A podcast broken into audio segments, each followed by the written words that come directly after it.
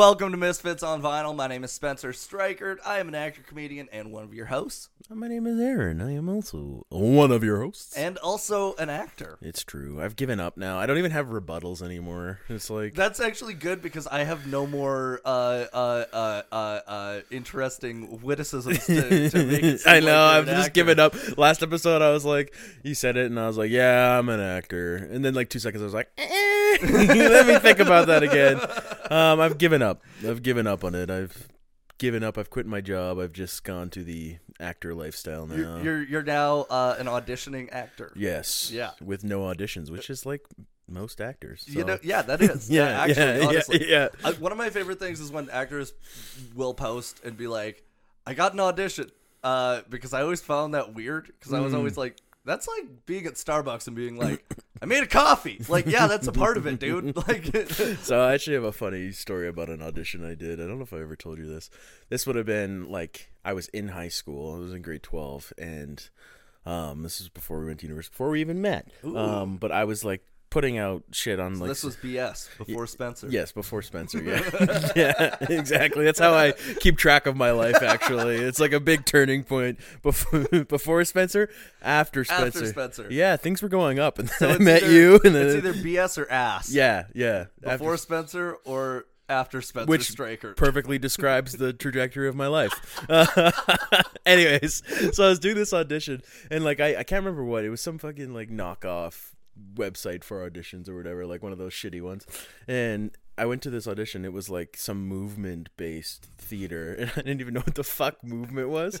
uh, so I did uh, low lights. I picked a song. It's like pick a song and come dance, like come do a movement piece. So I like picked low lights by Kanye West, and I made the shit up. I was just like rolling around on the floor, and then I did like a bunch of like wacky shit, and then the worst thing could possibly happen happened. They asked me to like go back and do it again. oh no! and I was like, I made this shit up. I even said I was like, oh, I just like, I just like made it up. Oh no! yeah, yeah, yeah, Man, and and now you would say I improvised. yeah, it. yeah. No, I was like, uh, I was like, I, I really like this song, and I just kind of went with it. Is I think what I said. it went horribly wrong. They didn't even email, email me to tell me I didn't get it. Oh god, Yeah. that hurts. Yeah, no, it was bad. I just like, I literally like had no idea what I was. Just like rolling around the floor, I was like doing things with my hands. Fuck. Yeah. No, I hate I hate movement based auditions because I've never done well with Yeah, them. I think I looked like a like a '90s magician. I was like doing a lot of hand movements. you and, like, you were David Blaining it up. yeah, I was like sprucing up a shit. It was really nice. It was like polishing a turd. It was actually my inspiration. You were like this, like. Yeah. Mm-hmm. Uh, okay, so before we get into anything, uh, I gotta uh, we gotta plug the Vidos. of course. Sorry. because I forgot to do that last week, uh, and I felt bad about it afterwards. But uh, we do have them listed in underneath all of our stuff, so Mm-hmm. please go check them out or pre-order their vinyl. Uh, I have to pre-order it still. I've I've fucked up and I keep forgetting to do it, so I need to do that. Nice. Pre-order their vinyl so that we can review it as soon as it comes out. we can we can split it and then we can go to court and like share it like a child. That's actually We a really good custody, idea. yeah. I I want weekdays. Oh, weekdays. Uh, you know what? I could I could have fun with the Vidos album on the weekend. so, Yeah. You know what? That's like that's like the better of the two. It's like I got free time and I don't have to go to work. See, and like weekdays are like my weekend. Mm. Because I do comedy. So my fucking weekends are my work week, and the rest of it I fucking The old the old Tuesday morning, old Saturday. Tuesday morning. Let's go. Um. Okay. So uh, I got some gigs to plug. Mm-hmm. Um. I uh this Friday uh because this episode's coming out this week I believe. Uh, this Friday. Uh, I'm at Lethbridge at uh, Good Times Friday and Saturday, but on Friday we're doing a special show with the CBC. Ooh. Uh, so be sure to come out Lethbridge. It's gonna be fun. Uh, it's me, Forrest Itea, and Brittany Lysing. Uh, Brittany, obviously, who everybody knows from the podcast, and also probably from her numerous television credits. Mm-hmm. Yes. But, uh, I, I would assume maybe those more so than us. But She, she's a big fish and she came to our little pond. she's a big fish, and she did our tiny podcast, which is appreciative. our koi fish pond. Our koi fish pond. yeah, in a, in a like a Benihana's. dude we're like uh, we we are legitimately like betta fish in Mm. a uh hot pot on the stove Nice. Do you know like the, the little things they keep them in at the pet store. They're like way too small for them. Oh yeah, that's yeah, that's us. that that is us. yeah. And there's a lot of us on the shelf. Which I think, like now that I think about it, it's kind of torturous. Like they sit them all next to each other in this little thing, and they just like ram their heads against the. Oh yeah, 'cause but they all- thank they all you do is for fight. picking us up off the shelf and taking us home Oh, to our listeners. that's nice. what an analogy. What an analogy! What a metaphor. We are in your ears of your home. Um. Anyways, uh, yeah. So, uh, the this Friday at Good Times, uh, is gonna be really fun, and then, um, this is uh, a little bit more serious. Um, but, uh, I'm organizing a fundraiser show, uh, for Sandy Cooper Black. He's a, uh. Young kid who uh, lives right near where I grew up uh, in southwest Saskatchewan. Uh, and just before the new year, he was at a rodeo in Brooks, and he ended up breaking his neck on a bronc. Uh, he's in the spinal care unit at the uh, Foothills Hospital right now, and uh, so because of the long-term costs that are going to go into like since he's now uh, paraplegic it's going to be a lot of long-term costs in terms of like getting their house set up to have you know have it be wheelchair accessible and like you know renovating showers and everything like that as well as the cost of being in the spinal care unit for a long term uh, so I'm organizing a comedy show. I've got a really good lineup. Uh, I got Cowboy Cole Robert Robertson, who everybody might know from TikTok and everything. He's he goes viral on there frequently. Um, I got him. I got a Mulsuri. I got Gabby Rose. I got Brittany Lysing. Nice, I got dude. Dale Ward. I got Corey Mack. I got Lori Gibbs. Uh, and uh, I'm forgetting someone, but uh, oh, Mark McHugh, and there's one other person I forgot. Uh, but uh, they're all volunteering their time, so 100% of the proceeds from this are going to go to uh, Sandy Cooper Black's uh, family and his recovery fund. Uh, I talked to his mom about it, and his mom was really happy with the idea. Nice. Um, I'm gonna go visit him this week uh, at the hospital and and uh, uh, just you know try and lift his spirits up a bit because uh, I mean I I kind of related to it because I saw you know a lot of myself in that kid. Like obviously there were some parallels, but about like where we grew up and Yeah. like uh, Rodeo rodeo, and- and and everything. And. uh it, it just kind of like it really affected me. Like it hit me hard. So i wanted to do something. And uh, i figured you know if i've got the ability to help out in any way i should. Uh, especially because this is a cool thing. Uh, the gofundme that is raising money right now they just crossed $100000 Nice. so uh, so that's really good. And uh, Colter Wall actually uh, knows sandy pretty well so he's donating 100% of the proceeds from his album uh, Western Swing and Waltzes or Western Waltzes and Swing. I forget the name of the album, but if you look it up, you will be able to find it on on iTunes. Uh, it's went to number one on iTunes because of this, and a lot of people are, are buying it. So, uh, yeah, good job for Colter Wall for doing it. And uh, yeah, if uh, if anybody wants to check out the GoFundMe, I'll link it below everything here. Uh, and yeah, please come out to the show. It's going to be really good. When, when and where is the show? Uh, so the show's going to be at the Tea House. Uh, it's going to be February first, seven p.m. nice. Um, so uh, early show on a Wednesday, but uh, but definitely worth it, and it's same ticket prices as normal. Uh, we will have you know we'll we'll give everybody there the option to like donate more, Mm-hmm. um, but I wanted to make sure that like you know we could sell out the show and make it like Yeah. worth it. So uh, so we kept the ticket prices the same. So I hope to raise I hope to raise about five hundred bucks for this cause. So. nice. Nice. I'll be there. Hell yeah. Nice. Hell yeah. All right. Uh, with that being said, we're going to get into the episode now. Um, so we actually, uh, this week, I'm, I'm going to pull out the, the album first. We're covering one of my favorites, A Great Big Pile of Leaves, Pono. Um, I'm really excited about this. Uh, but what I'm even more excited about is that we have a pre recorded interview with A Great Big Pile of Leaves that we are going to play for you right now. Um, we, uh, we didn't know the answers to these Yes. questions.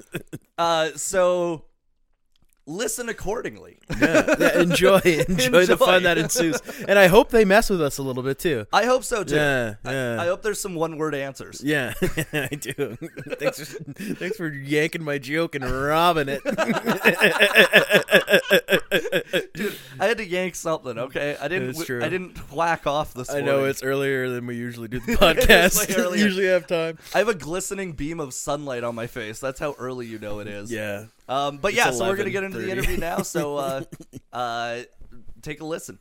All right, welcome to the show uh, from a great big pile of leaves. One of the band members. I actually don't know who it is that's going to be answering the question. Interesting. So this, this, is, is, this is fun. this This is is uh, this is a very unconventional interview. this is a very unconventional interview. Uh-huh. Um, okay, so the first question that we have for you is: Your lyrics are fun and have a combination of sentimentality and goofiness. How do you come up with the ideas for your songs about singing in the kitchen or adopting a pet mouse? Hey, uh, this is Tyler from Great Pile of Leaves, uh, spelled T Y L E R S O U C Y.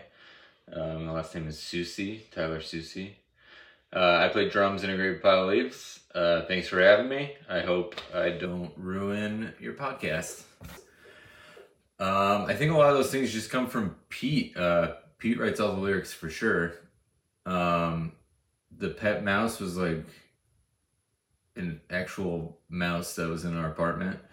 And uh, we have a song called Learn to Share from our first album that is about a spider that Pete saw hanging from uh, a vent in his kitchen. Um, so those, those were just like sparks of something, and then he created an entire song out of them. Uh, I think the Learn to Share he was actually writing at the moment when he saw the spider. Uh, so yeah, just stuff like that. And I think I, I think most of it comes from life experiences of Pete's, and he likes to kind of uh, put them behind uh, random objects or food. He likes to use those as the uh, storytelling vessel, I guess. Um, but yeah, yeah, lyrically, I have uh, absolutely nothing to do with it. Ah, that was both sentimental and goofy. That was both. Uh, uh, one question, I guess. We were doing a lot of research into the band, trying to find out some more information about you guys, and uh, you guys are a little bit, you know, hard to find stuff about. So we were curious, how did you guys meet? How did you guys first get together and start playing together? Pete and I met. Um, the band that I was in before this was touring, and uh, we needed a bass player on the tour. And Pete joined. He was a friend of a friend. Um, he was more of a songwriter and guitar player. Um, he had never played bass before, but he bought a bass, came out on tour with us, and then that ended up being the last tour we did with that band. So Pete had a bass, had a guitar, uh, songwriter. Already had some songs written um, and I had recording gear. So after that band fizzled out, we kind of just recorded uh, like five songs, I think, five or six songs, and um, those just ended up being the Fireworks EP. And uh, you know, we didn't pay anything to record. We were just kind of messing around in my childhood bedroom, writing and recording these songs. We had no idea what we were doing. Uh, I might argue we still don't, but um, yeah, it was just it was just fun, and we put the songs out on the internet for free, and people started reacting and responding to them. Um, and then I think after we wrote the second Fireworks EP, we kind of wanted to play shows, so we put out a Craigslist ad uh, for a bass player, and Pete Pete and I were living in New York at this time, and uh, Tucker was maybe maybe the first person that answered that. I don't even remember, but at least the first one we wanted to talk to. Um, we checked out his stuff. He played upright bass a lot. He was in jazz bands. He was in different bands throughout the city. Um, so we we already knew he could play, and we just wanted to hang out and make sure we got along. And we we got along great. Um, and yeah, it's been the three of us since maybe 2009, I think. Um, so yeah, that's that's been great. And we played our first show in 2009, maybe, and a bunch of people from different states came, and it was kind of cool to see how far those those EPs had had gone and reached people on the internet because we just had no we had no evidence of it before before playing that first show. But uh, yeah, that's how we met. Well, that fills all the gaps. Ah, I can't believe it was an Olive Garden. Um, an Olive Garden in Italy. In wow, Italy. wow, what an origin story. uh, okay, so uh, our next question is: In the time away, we saw some things about making the recording studio, but was there anything else in that time that led to you guys wanting to take a break from touring? Uh, just life. Uh, I think I think we had um, been focusing so much energy on the band physical and mental energy. Um, and not that we toured more than any other band, but it's like we we were just all in that mode of like this is a like we're 100% in like this is what we want to do we're doing it. Um so even when you're not on the road you're like thinking about being on the road and like wanting to be on tour and wanting to write music. Um so i think it just occupied so much of our headspace for for those years that like we we we just wanted to get to a point where our lives felt a little more balanced. We wanted to experience other things in our lives. Um and we wanted to find a way to make the band work within that. We didn't. We never wanted to stop doing it. Uh, we never really did stop. We stopped touring in like 2016 or 2017, um, and that was with the intention of writing and recording a new album because we just didn't want to keep playing the the first two albums for you know eight years.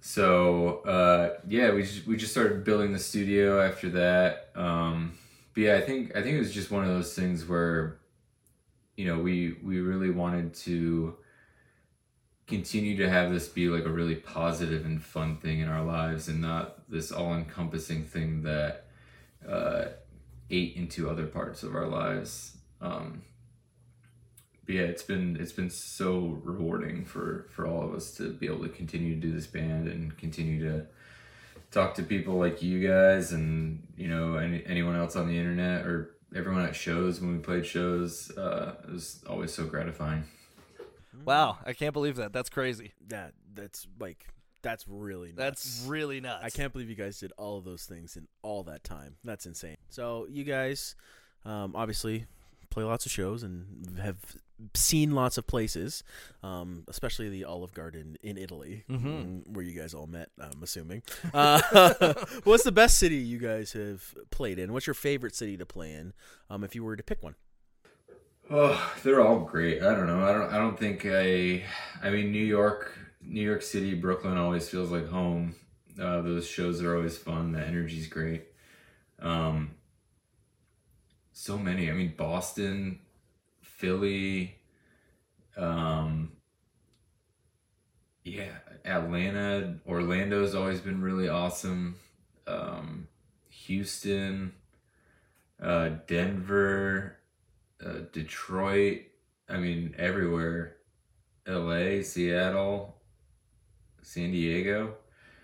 Uh, i'm probably missing some but uh, yeah i don't know. We've we've had great experiences in most cities and those like major markets are always so much fun just because you have so much more opportunity to play in front of more people. Um, and those are just the cities you end up hitting the most anyways when you're when you're going out on tour with with other bands especially. Uh, so you you kind of get to know people in each city and that's that's like a really comforting thing to have on tour um, just because you're in the band so often you're like seeing the same few people every day um, so it's it's really nice to be able to like go to those cities and reconnect with people that we've grown relationships with or friendships with uh, just from being there frequently um, so i hope we can get back to that at some point soon That I I have yet to play any of those cities. Wow. it's almost like I can't work in the U.S. yet. No, that's crazy. um okay so obviously you know if you've been touring uh like you you have to you have to try out different restaurants on the road and you know when you're you're coming up as an artist and you're broke you have to get creative with meals but uh and what you eat but what would you say is like your number one meal recommendation I don't know. I don't know if I'm the right person to ask. I mean, I love food. Food's fantastic.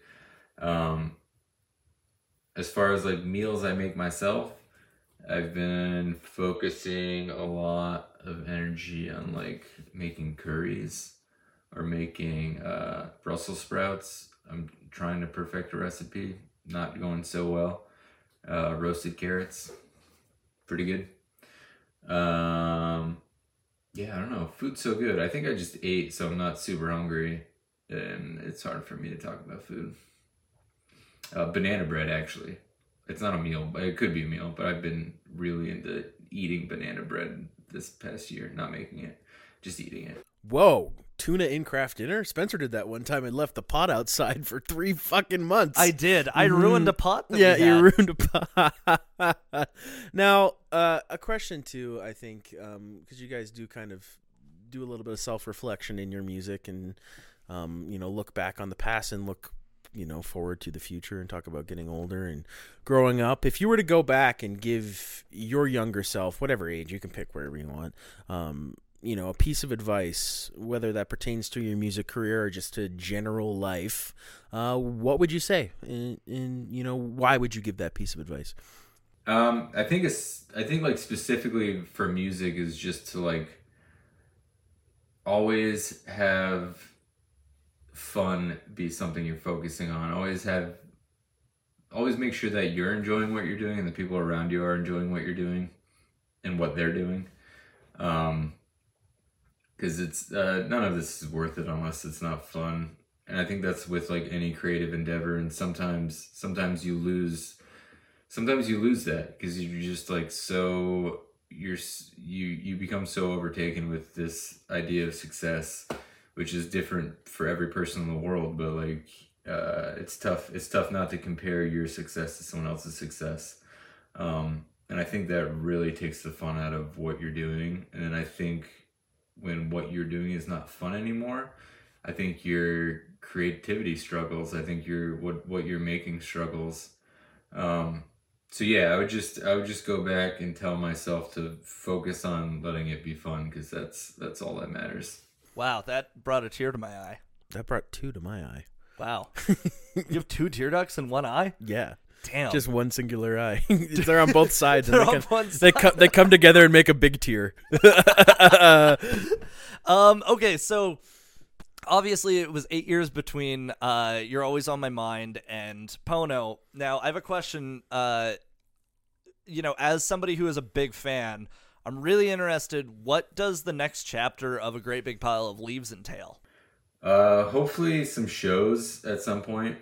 I have no idea. Uh, I'd love to play shows. We'd love to play shows. Uh, I think it's I think it's a tough hurdle to get over when, uh, you know, we've all been stuck in our homes for a year and a half, and then like things start to open up, and it's tough to go. It's tough to go from that to going to being in a room with 500 people.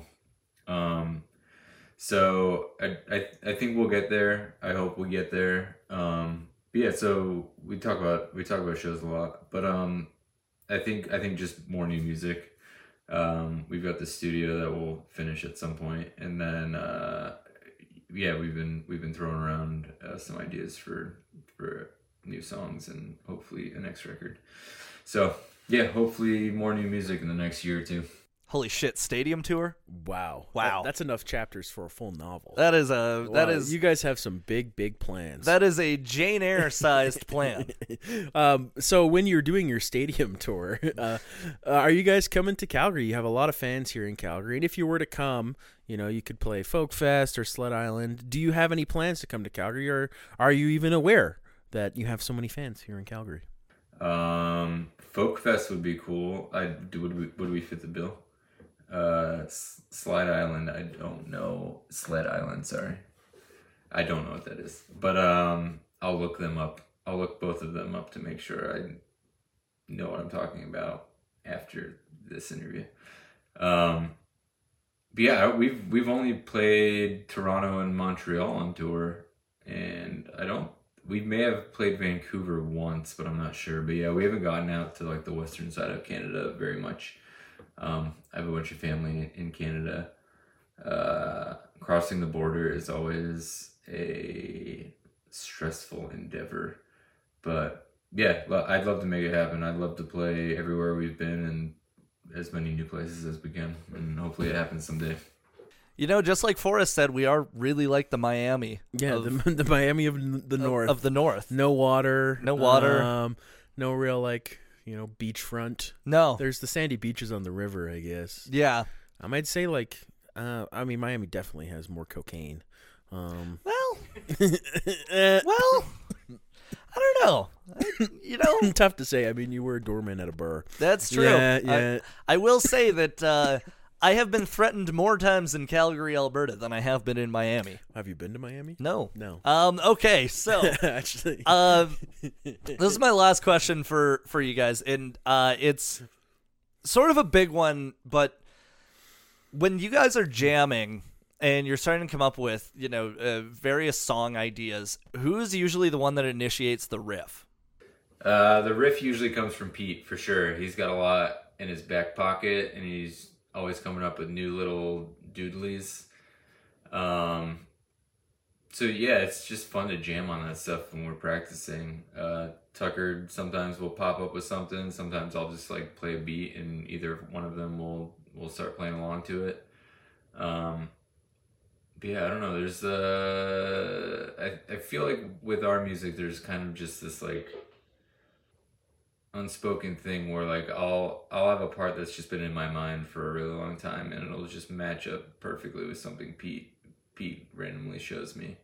Um and not even something like in four four, it'll be like a really weird time signature and I'm like, this is this thing fits exactly. Um so yeah, that, stuff like that's cool. Those are like the, the most magical moments. Um and with with Pono, since we had the studio, we got to do a lot more of that kind of just like jamming on ideas and playing with ideas. Um, as where you're always on my mind was a little more like Pete was coming to us with like fully fully realized demos um, that Tucker and I would just write drums and bass over.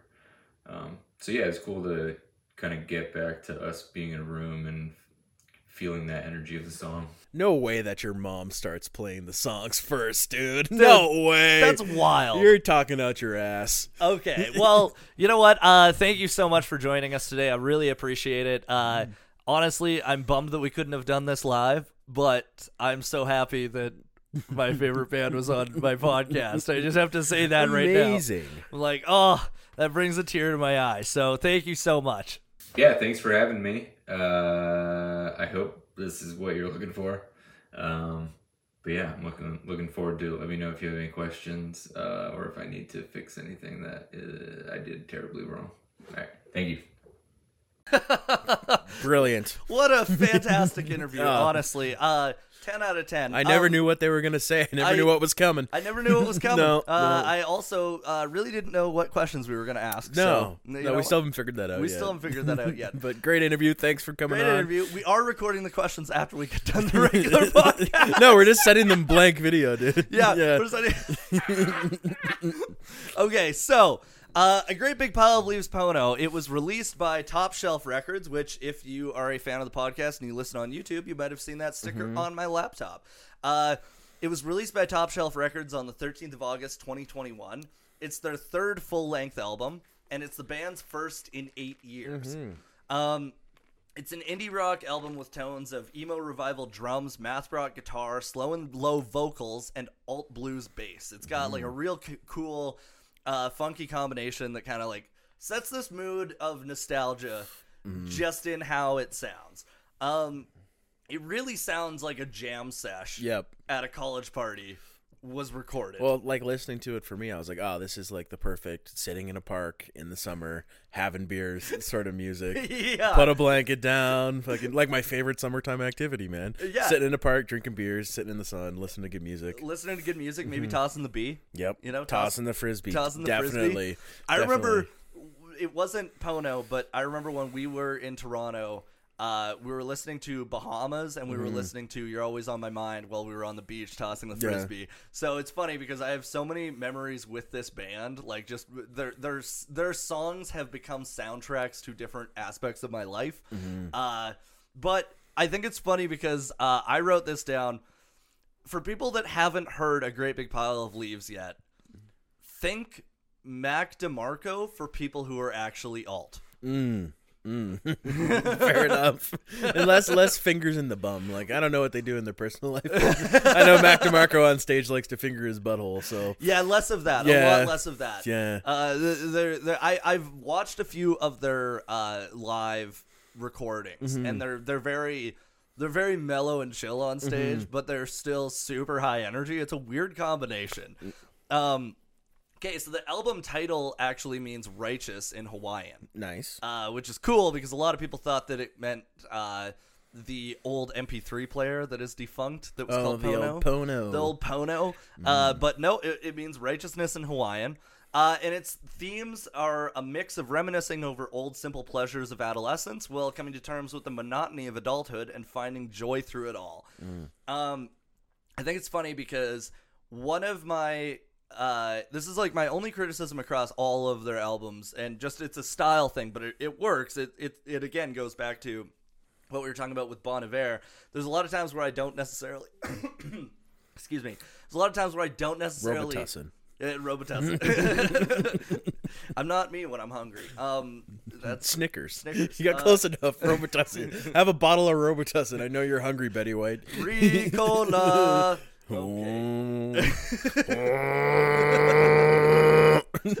Nausea, heartburn, indigestion, upset stomach, diarrhea. Hey, a Pepto-Bismol. Hey, okay. Uh, uh, okay. So they, uh, the the one like weird little piece of criticism I have is that like a lot of times lyrics, I can't, uh, I don't necessarily hear all of them like distinct words, or uh, it takes me a few listens to understand them but the the vibe is set so much with the instrumentals Yeah. that I, I, it kind of doesn't matter, you know. Nah, the guitar is pretty killer on this album, I have to say. Oh, it's so fun. Yeah. Uh, okay, so uh, it was produced and recorded by the band in their home studio that they built, uh, and they uh, they built it so that they would have like a jam sesh and a place to record and stuff.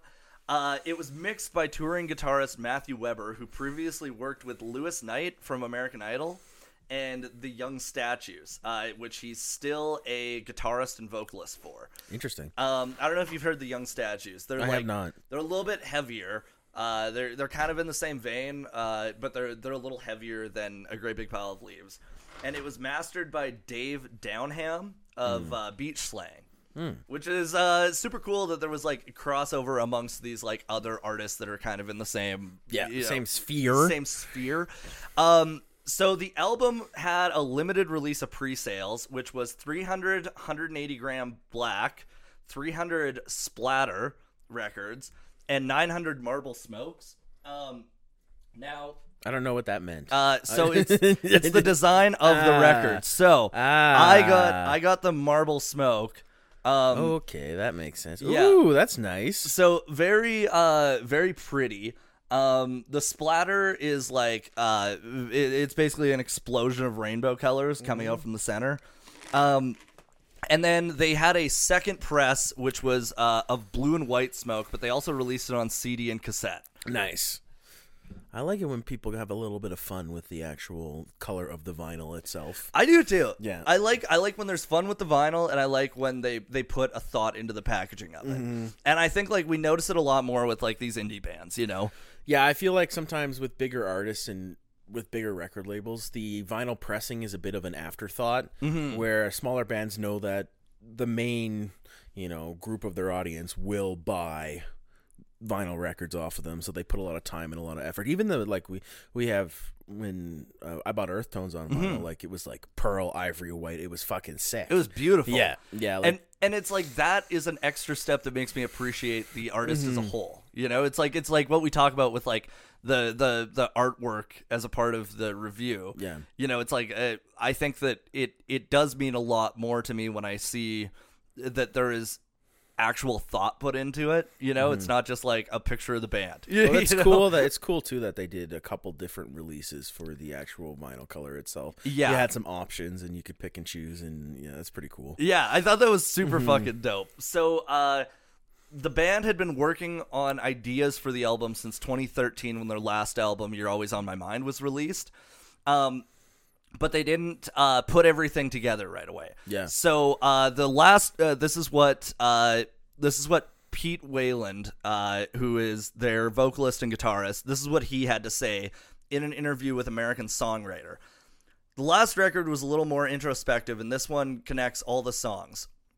It's more outward thinking, and it's more about harmony and peace. A lot of the instrumental ideas happened over the course of the last eight years, but the songwriting itself, the lyrical content, and the melodies began during 2020 from little nuggets of ideas that started years ago. The songs. Uh, the song doesn't really take form until I sit down with an acoustic and flesh out the lyrics and melodies and piece them together. Uh, and then their drummer, Tyler Soucy, adds Pono went back to working out ideas in the space and jamming on things, working on really rough sketches of the songs. Then, when Pete did the vocals and melody and lyrics, it dictated where the final uh, composition was going. So it's kind of cool because the, it sounds like they sit down and jam. You're fucking touching the mic like crazy today, my Dude, guy. I'm trying to get it. In a good. I'm trying to get it in a good spot, and it's fucking annoying me. Uh, it was really bothering me. I'm sorry. It's in a good place now. You're in a good place now, Spencer. I'm in a good place yeah, now. good. Um, I'm happy for you. uh, Um, yeah, it sounds like they uh like that that songwriting process comes through. I think. Yeah. Like it, it really feels. I was gonna say it definitely feels like a labor of love. Like they spent a lot of time with the with the music. Like everything is, like I said, it's like a perfect like chilling album. Mm-hmm. Like I can tell that they were like just jamming, having fun. Like it's really really nice. It's so cool. Because I I like I know you were a big fan, and I listened to a couple songs from you, but I never dove into like an album or anything myself. And this, I think we started listening to this like two weeks ago. Um, we were gonna do this, and I was like, oh yeah, fuck yeah. Because we were gonna record this last week, but we were busy last week, uh, last weekend, so we were like, oh, we'll just do a single episode. yeah, Um, you know, because everything, God was against us last week. God was really Yeah, yeah, against us yeah, last week. Yeah, but you know what? It turned out well. So I had to listen, and I felt I felt good about it. Anyways, I had to listen to this, and I felt good about it. No, so- and like I, I actually am like, uh, it's so funny because this is one of those bands that uh, I've read a lot of people online talk about this too, where it's like it connects with uh, a lot of people in the same way, where it's like I want everyone to know who they are, Mm-hmm. but it feels like a piece of me because like every song you kind of have this weird relation to in Yeah. a way, like and one thing you mentioned too, like it feels nostalgic, but it also feels like a you know modern indie music. Yeah. like the the nostalgic thing is uh not really like oh it sounds like old music. No, it doesn't. It sounds like a like you know a, a good chunk of indie music today. Yeah. but it has a nostalgic factor to it. Um, I don't know where it comes from, maybe from the lyrics or the memories associated Yeah. with it, but I get what you're saying. I don't know why I'm glowing so much in this episode. I'm just okay. like so fucking happy. Okay. It's because the caffeine has hit us now. Yeah. Yeah. no, we, we fucking chugged. I chugged my coffee down. I feel good now too. Okay, so in an interview with Stereogum, uh, they also added it's also possible to say that Pono actually took a month to complete. For that, we can thank uh, Pete Weiland's wife, who gave him a deadline of New Year's Eve 2020 to put the album to rest. And she said that in the beginning of December, and that's just the push that I needed. you know, you know, Sarah does that for me sometimes too, and she's like, "Can you put the dishes in the dishwasher?" she, she like leaves. She, I'm sorry, you're comparing an artwork album to fucking doing chores? Yeah, well, Sarah Sarah pushes me pushes me to get them done. Like the other day, like she knows I have a phone and she knows she could text me, but she wrote a note on the fridge. Oh. Yeah, she was like, "Hey, I cleaned the kitchen. Can you take the garbage out and the recycling?" And I was like, "You know what? That was just the motivation I needed." No, so I went fair. and I did it. That's- Oh, and I did it. So I get where he's coming from. I totally relate. His wife put a deadline on it. Like Sarah puts a deadline on small things for me. It's how how men function. Dude, it's so funny that, that you found the relation in that. I have the ultimate relatability. it's little things, though. You know, you, you see where I'm coming from, right, people? I totally see where you're coming from. yeah. Uh, okay, so uh, something else that's kind of cool. The album art was designed by Jamie Tellerico, uh, who designed their 2013 cover for "You're Always on My Mind." And that art style kind of became synonymous with the band, that like doodling sort of uh, style Yeah. uh, in their artwork. Um, you can also see it on my T-shirt. Uh, but it's funny because like I, uh, I I think their first album, uh, "Have You Seen My Prefrontal Cortex?" It has this like kind of wackier art form, Yeah. right? And it looks cool, but it, it doesn't match the band nearly as much as the the last two album arts do. Like it just it it it it looks like something that somebody in in you know their late teens early 20s would just draw up as like a mock for their fucking thing Yeah. No, I like. I really do like the album cover. It's like something I'd like do on like paint. I, I Yeah. like it. Yeah. Yeah, it's yeah. nice. It's simple but powerful. Sometimes simple is good. And one thing I do like about the specific vinyl pressing, obviously we talked about the color of the vinyl itself, but the sleeve is really nice too. Oh yeah. Yeah, the sleeve is cool too. That's one thing I noticed when you pulled it out there. The sleeve is really cool on The inside. the, inside. sleeve is really nice, and that is also a shirt that I have. Oh, cool. Is the the the inside sleeve the the doodles? nice. Um, I I don't wear it nearly as much as I wear this one. I like I like this one better. I don't know. I just like this Mm-hmm. gray shirt. You know what? You, I'm sure you have your reasons. I have my reasons. yeah, I'm sure you do. I'm sure you do. They were they were both birthday gifts, so I'm I'm appreciative of any of it. But um, okay, so let's get into about the artist. Mm-hmm. So, a great big pile of leaves formed when Farewell to Arms, a band that guitarist and singer Pete Weiland and drummer Tyler Soucy were in, that it split up. Yeah. Um, in an interview with AMP, uh, Soucy said that Weiland and himself would always go to this brewery in their hometown after writing and recording. We'd sit there for hours talking about names, Google searching to see what had been taken, and it probably took us about a month to settle on the name A Great Big Pile of Leaves. It was actually one of Pete's first suggestions, and it just seemed to be a name that we kept circling back to, and one day it just stuck. I think it's pretty memorable, and I'd like to think that it stands out from the sea of band names out there today. He also described the name as being a throwback to being a kid and having fun. Yeah, that's what I was about to say. It's like you know when you rake up the leaves and you jump in them. Yeah, It's that's also kind of describes the nostalgia feeling you kind of get to. It does suit them. It really does. it It, does really suit does. the music. Yeah. it it's like it's this and it's so funny because I remember uh my uh one of my best friends Brody McCool that's his real name uh McCool McCool. McCool and he is McCool. he is McCool yeah, he is. he uh he introduced me to a great big pile of leaves and uh I remember listening to them for the first time and I was like damn who is this? And he was like oh it's a great big pile of leaves. And I was like wait what? And he's like a great big pile of leaves. I hmm. was like I'm never going to forget that. No. like that is so No, and if you think about it too, if they were just like leaves, if their name was leaves, it's like a little, you know, drab and a little too serious. And if Yeah. it was a big pile of leaves, but like how big? Yeah. yeah. How A big is this pile? big. Yeah, yeah. You needed you needed something to describe how big the pile of leaves is. you know, I get it. I get it. I totally get it. Yeah. It makes me think of when I was a kid, uh, like a teenager, and I would have to rake our massive fucking lawn on the farm. Mm-hmm. And uh, there would literally be a pile of leaves that was like the size of this half of the living room. So I would rake it underneath this tree that was like, I don't know, like 10 feet up. Yeah. I would make this giant pile of leaves, and then I would jump off of the branch of the tree Nice, into the man. leaves. It was fun. See, we used to kind of do that. With, well, in Newfoundland, there's so much snow. We used to get so much snow, so we climb up on the roof and we jump off the roof and into the snow, and it got it was a lot of fun until. Uh, you know the snow got hard. then it stopped being fun. Yeah, There's nothing worse than like when you think it's going to be soft. but but man, I, I don't know anywhere else where we'd get fucking snowbanks that would be like eight or nine feet high in your front lawn. I remember one year, my dad, we got a snowstorm, and my dad had to shovel his way out of the front door. The, it was all the way up to the top, full of snow, and my dad had to shovel from the inside. Holy yeah, shit. to get out. Yeah, dude, it's fucking crazy. Dude, that's insane. Yeah, they get so much snow, a great big pile of snow. A great big pile of snow. yeah. That's the Canadian counterpart yeah, to a yeah, great big pile yeah, of leaves. great big pile of snow okay, so in May. uh, after they got the band name and they were starting to work together uh, on more music, the duo Mm-hmm. then moved from Connecticut to Brooklyn, New York in 2007, where they released their first two EPs, The Fiery Works 1 and 2. Both EPs were home recorded using recording equipment that members had collected. Mm-hmm. Um, both of these albums are actually pretty good because like the, the you get like kind of the vibe of what they are. yeah. Um, the there I will say this though, one song, uh, Tangerine, is one of my least favorite songs of all time. Really? It's so fucking not good.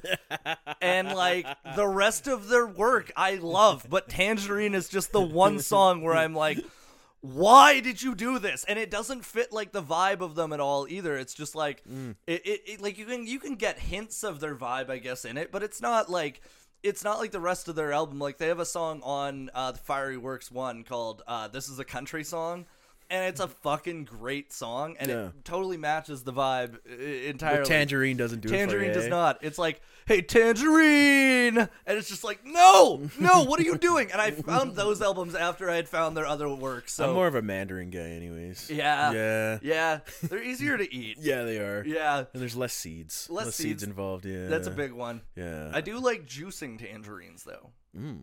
I've never I've never juiced anything. Really? I just buy my juice pre-juiced. Oh man. yeah, I buy. I buy my pre-juice. You know what's weird though is I actually think like it's it's way sweeter Hmm. drinking like like juiced juice. Yeah, really. Yeah. Like and it's weird because there's not sugar added, but like it's just sweeter. I I never knew we'd have this conversation. I never knew you were so into juicing. I am quite into juicing. Really? I like juicing. You have a juicer? I, I I do not have a juicer. I have a hand juicer. Is that just a euphemism for No, no, no. It's a it's a it's like a, a thing that's got a cup underneath and it's got like a Oh. peak and then like a little. Uh, I thought you were talking grape. about. And you put the half the orange on it and you go like that and then Oh, it fills okay. up. Okay, okay. Yeah. Oh, okay. Yeah, I know what that is. I've- Yeah. I've, I have one of those. I've juiced a lime like that. Yeah, I, Yeah. I, I, I make lemonade and I make Yeah. homemade orange juice with that. Oh, that's nice. Yeah, it takes a long time with homemade yeah, and it orange. takes like 15 oranges. yeah, Yeah. but I mean, I, I think it would go bad if I didn't do that. That's fair. That's fair.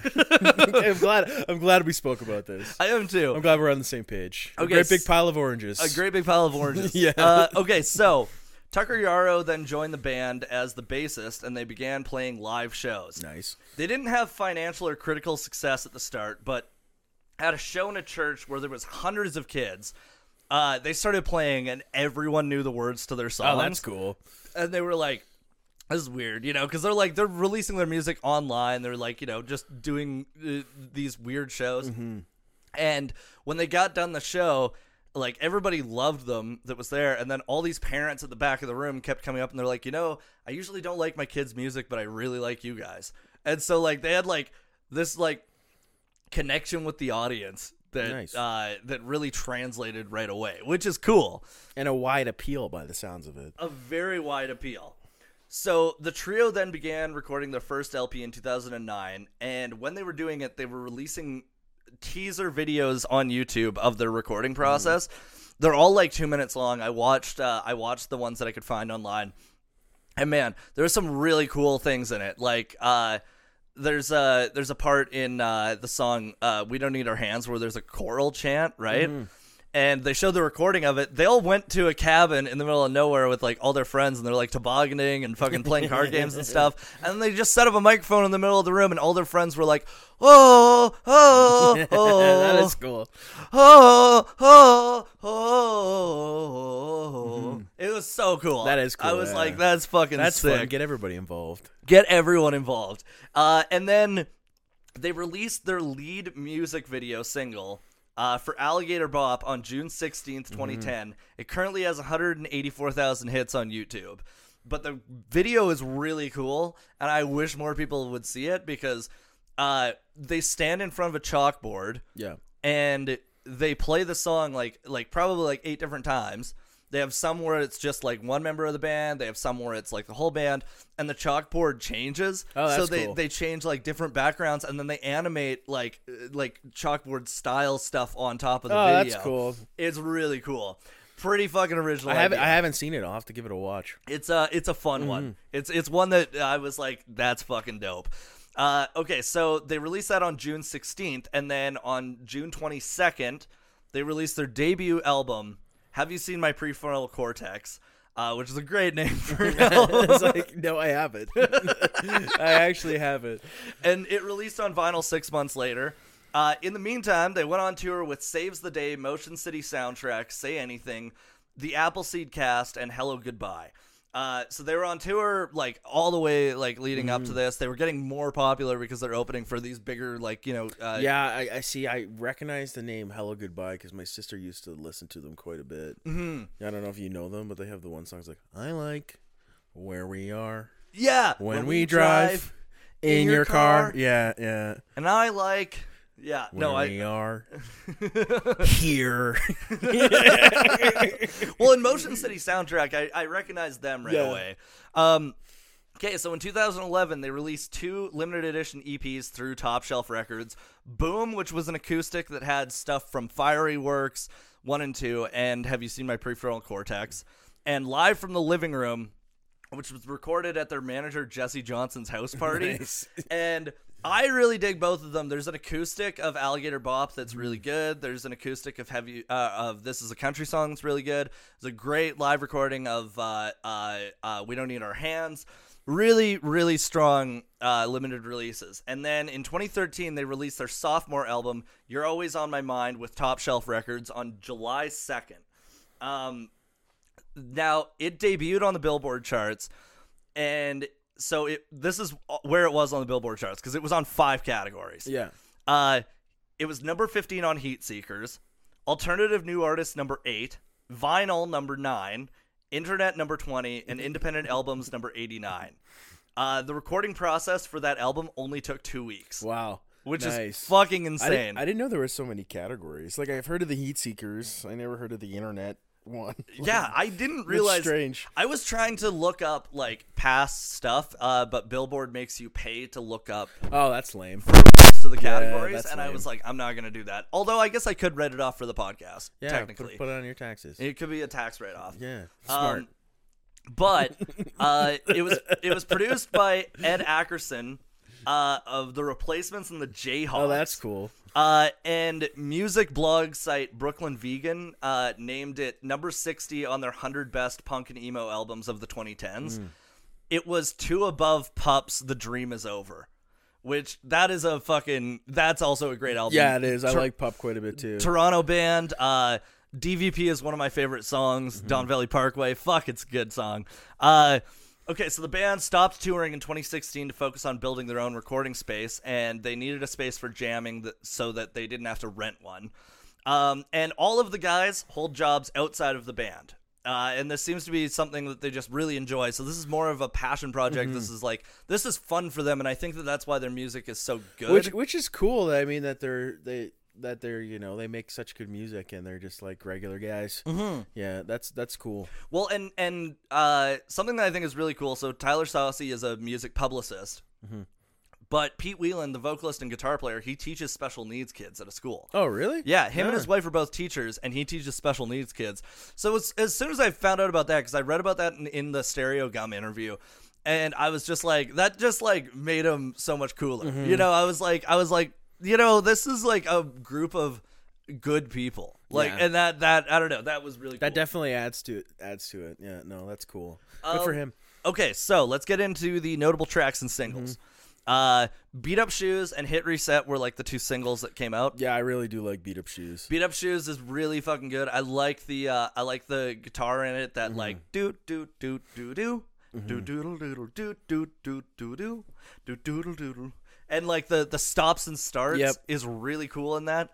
Um, my favorite song on the album, like the one that hit me because it reminded me so much of Alligator Bop, uh, just in it not even uh not even in its tone but in its style was yesterday's clothes Nice. because it's just such a fucking like uh it, i don't know it's it's a cool song about like getting older but like not hating the fact that Mm-hmm. you're getting older i don't know i just i really liked that um kitchen concert's a fun song too Yeah, I've had Halloween on repeat. Oh, yeah, Halloween's That's so that's probably good. my standout standout track on the album for me. I've been listening to that one on repeat the past week. that's such a fucking good song Mm-hmm. and you know what's funny is like when the album came out i was like i'm gonna listen to this all october and i did Nice. 2021 Nice. october i listened to it See, that's a good time day. too. Like I was saying earlier, it's a summer, but I think it's like a late summer, early fall. yeah Yeah, like I could I could get into it when the leaves are changing. That's kind of how I've always looked at them too, because like they like on You're Always on My Mind, they have a song called Back to School, and it's about like going to as many pool parties as you possibly. Nice. can before summer's over. Nice. Uh, and like. Uh, eh, there's another song on the album, uh, uh, "You're Always on My Mind," that makes me think of when we lived together in Toronto Mm-hmm. because it's called Pet Mouse, and it's about these guys moving into an apartment, and it sucks. But they there's a mouse in the apartment, and they're just like, "Yeah, fuck it, we got a pet mouse." It's like, got a new pet mouse, came free with the apartment. I think I don't know if I, I told you this, but my dad came when we first moved in together, and he was like looking around the apartment. He's like, "Yeah, my first place was a shithole too." and I was like, "Thanks, Dad." I was like, "That makes me feel good." My first apartment. He's like walking around. He's like, "Hmm." Hmm, like doing his dad hums and haws. Oh my And then he's like, he's like, yeah, it's not bad. My place was a shithole. My first place was a shithole too. And I was like, Fuck, thanks, Dad. so I funny. appreciate it. I appreciate it.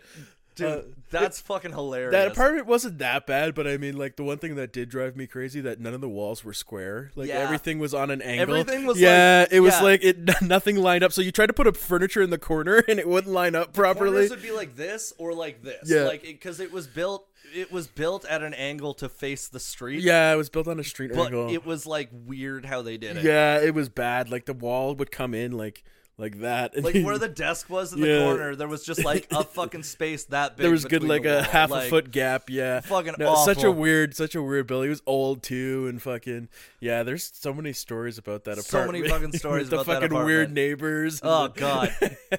our neighbors fucking had beef. Our downstairs neighbor and our next door neighbor Yep. had beef, and the next door neighbor went downstairs and cut the guy's internet wire. Yeah. yeah. and then we had to call the cops. Yeah. And and fucking like report it because we were like, well, that's fucked. it was all over a fucking parking space, and they would scream and yell at each other. And then when the guy was done screaming and yelling at the, the guy downstairs, he'd scream and yell at his girlfriend all And, fucking and the guy downstairs would scream and yell at his wife. Yeah, So oh, it was like there was nonstop screaming I, and yelling. I, I remember you could hear it through the vents, and they like owned a store downstairs, and I'd be like taking a fat shit, and I just hear him like yelling at his wife. He's like, "We have bills to pay," and he's like Persian. He's like, "Fucking bills," and blah blah blah blah blah. He's like, was he Persian or Italian? No, he was Persian. Oh shit! I thought he was an Italian. No, he was from Iran. Damn. Okay. Yeah. Um. Which explains why he tr- treated his wife like that. it does make sense. It does make sense. Yeah, not to stereotype people from Iran, but Yeah. No, he was not a good man. he was not a good man. No. Uh, it's so funny because like the yeah, yeah, yeah, uh, fucking uh, okay. The the other track I was gonna bring up was writing utensils, like the Mm-hmm. last track on the album. So that was that was originally a different version of it was released of like back in like 2012 they did like a, a, a really small uh, ep that i can't find anywhere so No, I? I fucking haven't been able to listen to it but writing utensils was on that they redid it for this album and now it sounds like something that's at the end of have you seen my free prefrontal cortex like this album kind of feels like a culmination of like finding the best parts of both of Yeah. their previous albums and putting it together It makes sense too because I mean they were working on it for such a long time. They like they started back when they were doing that that sort of style off my pre pre. I can't even fucking speak. uh, uh, anyways, you get what I'm saying. Yeah, yeah. You understand my point. You understand my point. i got you Thanks. i got you back Thanks. okay so. Um. Okay, so let's get into the reception. yes. Um. So uh, I couldn't find uh the the chart numbers uh because Billboard makes me pay for things, Mm-hmm. uh, and it wasn't on their Wikipedia because uh nobody's updated it yet. No. um. But I do know that it was added to basically all of the big Spotify and Apple Mm-hmm. uh playlists when it first came out.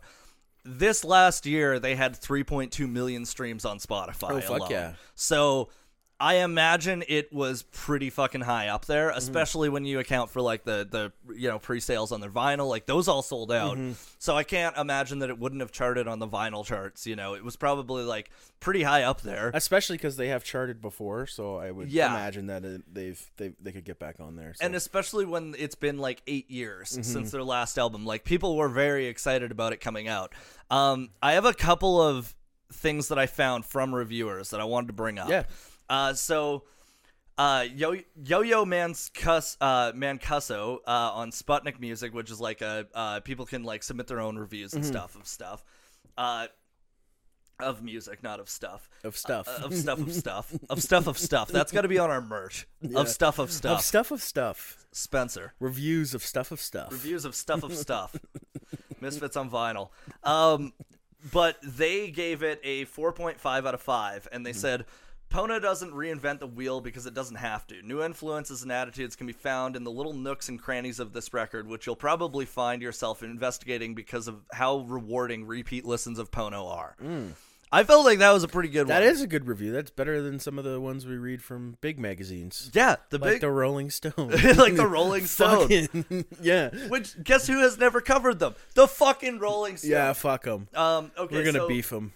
The alternatives, Jordan Walsh. Any relation? No. no, okay. Uh, Uh, I don't have any Jordans. Phil's and Leo's. That's family names. Phil's but- and Leo's. Yeah, Alright. but no, no Jordans. no Jordans. No. Uh, it's like you combine my middle name with your last name, What's your middle name? Jordan. No. Yeah. Oh, I knew that. Yeah. This is your, literally your email. Yeah. yeah. I, Well, don't fucking dox me. There's, there's a reason I have my middle name as my email. You. I just he got doxed. It's Jordan Streichert one nine one nine one nine. Suck my dick. Doc Spencer at gmail.com. all, all, all like 16 listeners send him spam emails. You know what? sign him up. Sign him up for things he doesn't want to be signed up for. Hey, newsletters. we have- Fuck him over. Fuck him over. We have a hundred listeners each episode Oh, sorry. now. I will say. I didn't mean to. I didn't mean to downplay our success. We have we have listeners in Sri Lanka now. Sri Lanka. Yeah, we got What Sri the Lanka. fuck? What up? Yeah, what up, Sri Lanka? Ukraine, I, I, India. I have mad Japan? respect for Sri Lanka because they went and swam in the president's pool. Did you see that shit? No. No, so they were fucking like protesting the president because they got mad inflation. Like the, the government spent stupid amounts of money they didn't have. They're in super debt. So they they rioted, right? And they went to the president's palace and they fucking jumped in his pool. There was like 60 people like fucking in this pool. Like they're running around with shit in his palace. Yeah, he fucking left. You didn't know this? No. No, it's because I, I listen to the CBC. Did, uh, sophisticated. Yeah, that's okay. Yeah. I, I'm on the CBC, so I don't want to listen to it. Yeah, it's true. It's true. I would wa- I wouldn't want to listen to it too if you were on. Uh, no, just kidding. Uh, do you know where else we're on? Where? Uh, Namibia. Namibia. Namibia. Namibia. Namibia. Did coffee. you know that Namibia uh, is one of the only countries in the world that does not have a accessible coastline No. because of uh, the Namibia Desert? It stretches along the entire coastline, and uh, the shallow sandbars make What- it impossible for barges to come in. What a what a cruel joke. Imagine you're like stuck in the desert and you're like you like see the water. You're like I can't. I Yeah. can't. I can't. I can't drink that water. No, I can't drink it and I can't even get near it. Yeah. I can't even like bathe myself. Yeah. That's terrible. That would be fucking horrible. So if you're listening in Namibia and you're stuck in the desert and you're listening to us, we're sorry. I'm sorry for you. I feel like anybody in Namibia that is listening is probably in the capital city, Yeah. uh, which is like, I'm not kidding, 500 miles away from the coast, Nice. which is very weird. Which is strange. Yeah, usually people have coastline cities are their capitals. yeah, Yeah. uh, especially for an African nation. Like Yeah. it, it, it's it's basically a landlocked nation, even though it has one of the biggest coastlines in the Well, world. we we appreciate you listening to us. We do That's a really good, interesting fact, Spencer. Thank you. yeah, I didn't know we had so such a wide reach. I am I a know. Cornell graduate, so Oh, sorry. yeah, I My apologies. I do know a lot about sharks. Uh, the pectoral fin. Uh, anyways, uh, okay. nice. Fucking hell. that derailed so bad. I'm so sorry. That's okay. We always derail. Uh, okay, so the alternatives, Jordan Walsh gave it a great score. Now, they have a different scoring system. They have disappointing, average, good, great, and phenomenal. He gave it great, and he said it may still be a fantasy to bask a little in everyday joys, but a great big pile of leaves have proven that their knack for it is as vital as ever. Um, because this album did come out, you know, middle of the pandemic. This is like Yeah. right at the tail end of like the the when shit really sucked. Um, so it was kind of a, a necessity for the time. I Yeah. feel.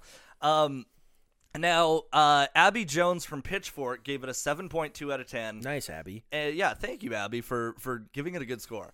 Um, and she said, "There's something poignant about a band like a Great Big Pile of Leaves, who, for most of their fan base, serve as a soundtrack to reminisce and uh, to reminiscence and yearning. Releasing an album so focused on this behavior." Many of the anecdotes on Pono are best served with this kind of hindsight. After all, the freedom of adulthood you crave as a teen almost never feels as transformative as you'd expect. And once aspirational antics like waking up in yesterday's clothes, as Weiland sings on the opener, become less enchanting with age. Mm-hmm. Perhaps Pono should be taken less at face value and more as a case for enjoying whatever season of your life you're experiencing at the moment. Yeah, no, that's a that's great. I feel that way too. Remember how many times in like first, second year university I'd like sleep on a futon, Mm. somebody's house after drinking, and like wake up, my back's all fucking sore. Oh, yeah. You're like wearing fucking nasty old clothes, and I was like, oh yeah, that was fun. No, it wasn't. No. not now. And you pull all nighters back in the day, man. Like, and you, Yeah. you feel like it's, uh, you know, like you're invincible. I know, and I'm not even old now, and I fucking feel that way. Like I was after New, after Christmas Eve, I was like I got super drunk on Christmas Eve. I was fucking hungover for like two and a half days. Yeah, I was like, this fucking sucks, Dude, it's not worth it anymore. Like I, No. I, I actually have a problem with it where like uh, it sucks. The other night at Tea House, a bunch of audience members kept buying us shots. Like Yeah. and a lot of the other comics fucked off. So then I was just the one that was getting all these shots, right? Like people Mm-hmm. were just like, "Oh, I fucking loved it." Anyways, uh I woke up yesterday morning and I was dead. Yeah. I was like, this sucks. I don't even really get a headache anymore. Like my body just like gives up. Yeah, I just, I just yeah, feel, yeah. I feel tired and I feel like I'm gonna puke. yeah, Those no, are the two symptoms.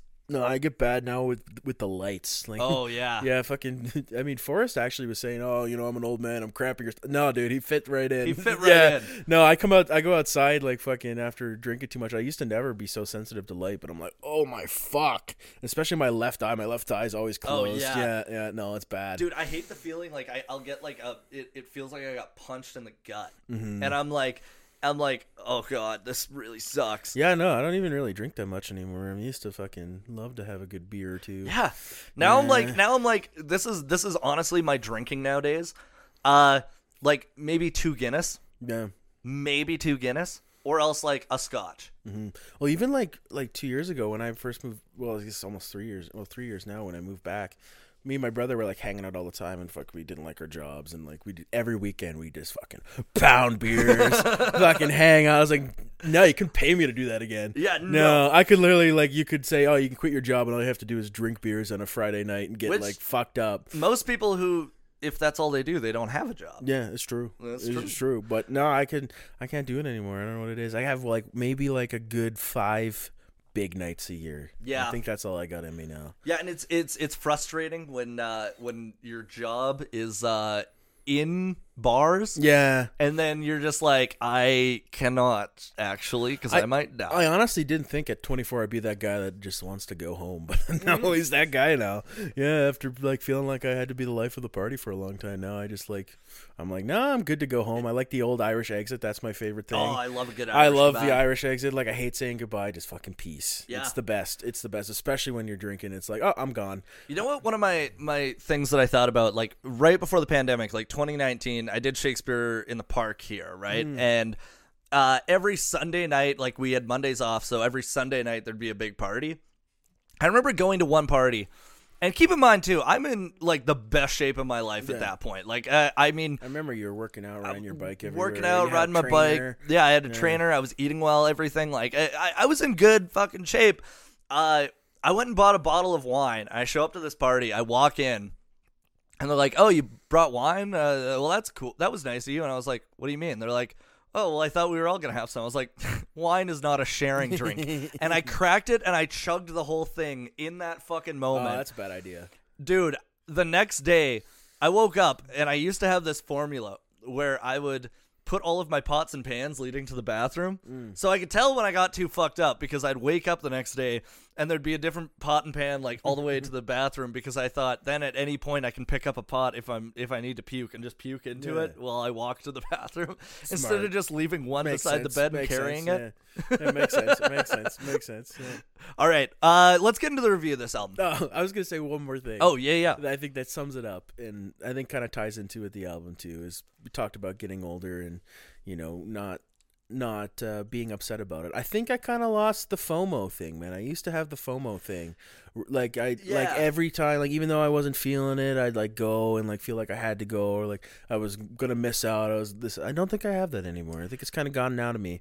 You know, Yeah. I, I feel like I can say no and say I don't have to go or I don't want to or i you feel know. good about saying no Yeah, I think some of it's too is because I'm, you know, happy being at home. I'm happy in the situation. I think it makes Yeah. a huge difference. I you know, I also think like this is this is me personally, but because because my work is like either I'm traveling somewhere or Mm-hmm. I'm out at night anyways. I just don't want to fucking go out. I'm No. like, if I have a night at home, uh, it's it's nice. I like sitting down, listening to a record, reading a book, watching a movie. You know, Yeah. like I'm like that's fucking fun for me. Or like hanging out with friends. I'm like, yeah, we can like. I like going like I'll, I'll say this: Ship and Anchor, my favorite place to go in the city because I like to just like I know all the staff. Uh, you know, uh, I can walk in and just hang out with a friend. Like, there's always somebody there that I know. But I do that at like three in the afternoon or four at the afternoon, you know, and then I'm out by like five or six. yeah. I mean, now too, like I think, like it used to be like, oh, go out, go to a party, or go to a club, or Yeah. Go to, like now, I just like if I'm gonna go out with my buddies, I'm gonna go out and we're gonna talk for like five hours, Yeah. six hours, and that's fucking way better. That's man. so much more way fun. better, dude. You have great conversations. Like me and you, we've had I don't know how many fucking conversations going out. Me and Sam, Yeah. we used to we used to go out for beers and we'd have crazy conversations for like four hours, five hours after work. Like Dude, I, I love that shit. We'd fucking Yeah. the the time that we walked back to my place from downtown. Yeah. When you came back to visit, we walked like, fucking an hour and a half. yeah, man. yeah, and, and, we, just, just like talked. we fucking picked up. We were walking by a liquor store, so we bought like a fucking Mickey, and we were just like, we went to one of the shady liquor stores where the door locks. Yeah. yeah, yeah. Yeah. You have to buzz in and there buzz was- out. Yeah, there was an adult store literally right beside it. nice. Yeah, It well, was- we picked up activities for later. Yeah, Anyways, that's our little like uh, little you know per- about us. I guess little personal well, touch of where we're though, at our because, life. like, I think the only thing that I get like excited about going out and doing is like something like Folk Fest. Yeah. like I love going to Folk Fest because like, yeah, I might I might be drinking the whole day, but it's different because I'm I'm seeing friends I Mm-hmm. haven't seen in a long time. We're sitting in a park, we're listening to music. We're able to have a conversation. Yeah. Nobody's rowdy. Nobody's trying to Oh, fight. it's you going know? it's going out with a purpose. Like it's a little different than just for going out for going out. Like you're going out to catch up, have a conversation, go see a concert. Yeah, it's with a purpose. It's with a purpose. Look at us. We've we've matured. We've matured. We've matured. Sam, have you matured? Sam is matured too. He's Sam is got- matured. I know he's matured because he's rocking a mustache. He is. yeah. Well, you know what? The audience still doesn't know what Sam looks like. Mm. Do they? Have they never seen you? Sam? They have not seen Sam's face. Mm. We- We, we're we gonna will- keep it that way, or what? I like put in little hints of myself in some episodes. If I Mm. like, I forget what episode it was, but I was walking back from fixing Spencer's microphone and I cut it. But I purposely left like three frames where you see my arm. Nice, Ooh. nice. Ooh, the slow, sexy reveal. Yeah, like, So I'm they- They know what his wrist looks like. They Mm. know I'm white. That's true. Yeah, I was gonna say Sam, Samwise, Samuel. Samuel, Samuel, Samathan. That's good. Samathan.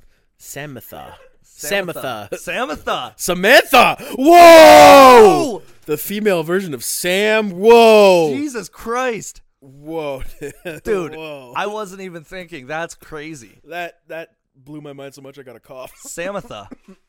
Samantha. Samantha, Samantha. Anyways, Pono. Semantics. Okay.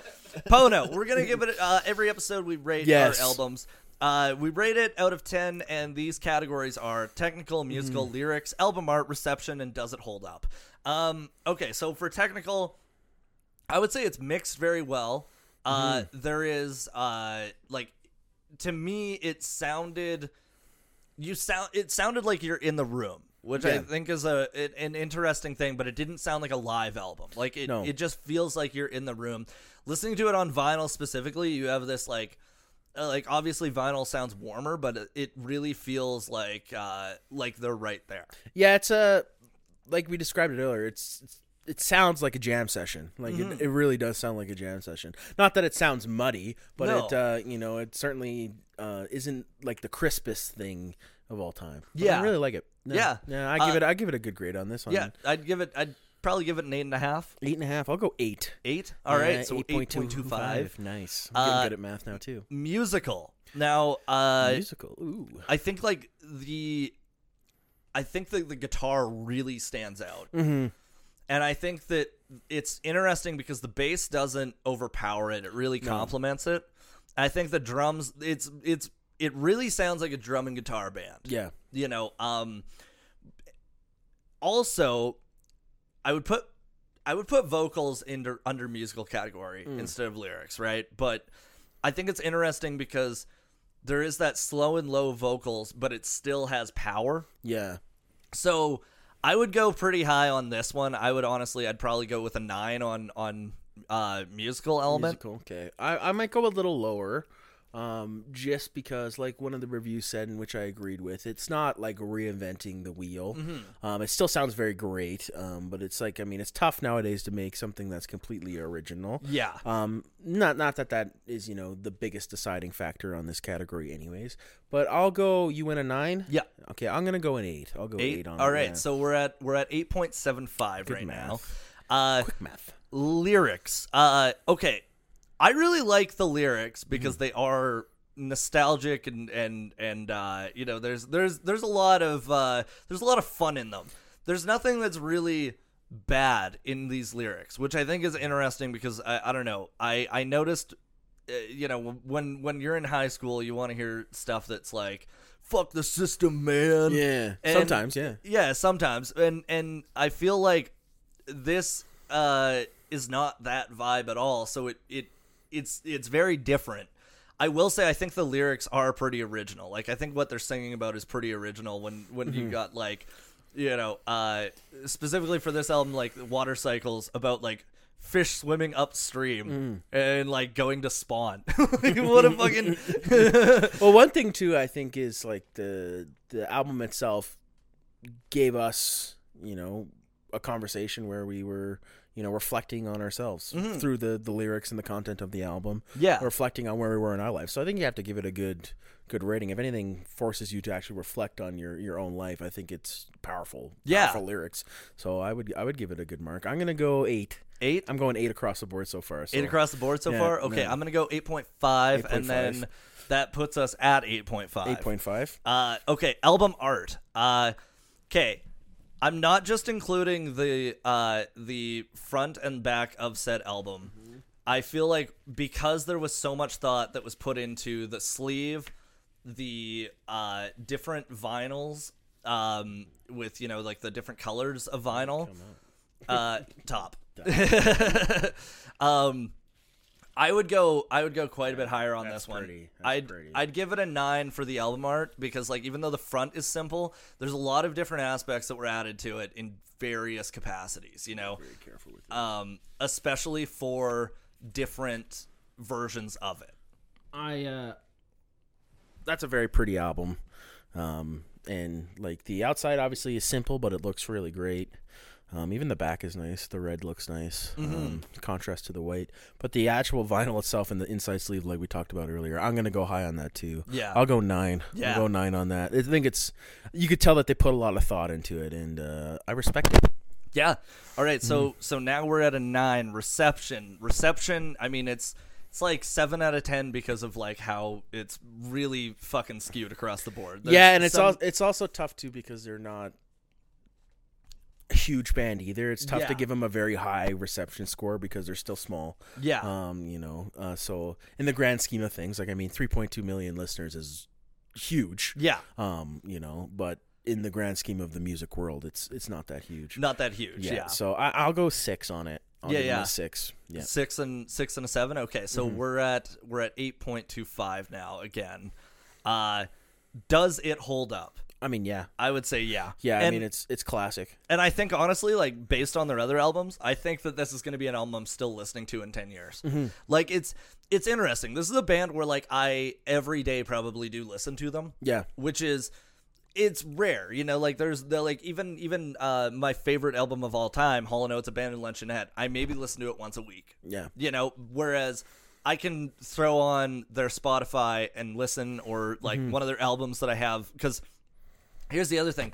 They're one of the only bands where I actually buy their music. Yeah, which which uh you know makes a difference. Like it's not like I'm just streaming. No, it. and you buy their merch too. I buy their you're- merch, oh, yeah. yeah. So you're you're a big big fan. I'm a big big fan. I think it absolutely. Holds I'm a up. great big fan of a great big pile of leaves. Nice. You are a great big fan. Uh, all right, so 8.25 out of 10. yeah, nice. all right. that works. Awesome. Well, right. uh, thank you so much for listening to Misfits on Vinyl. Uh, anal contusions.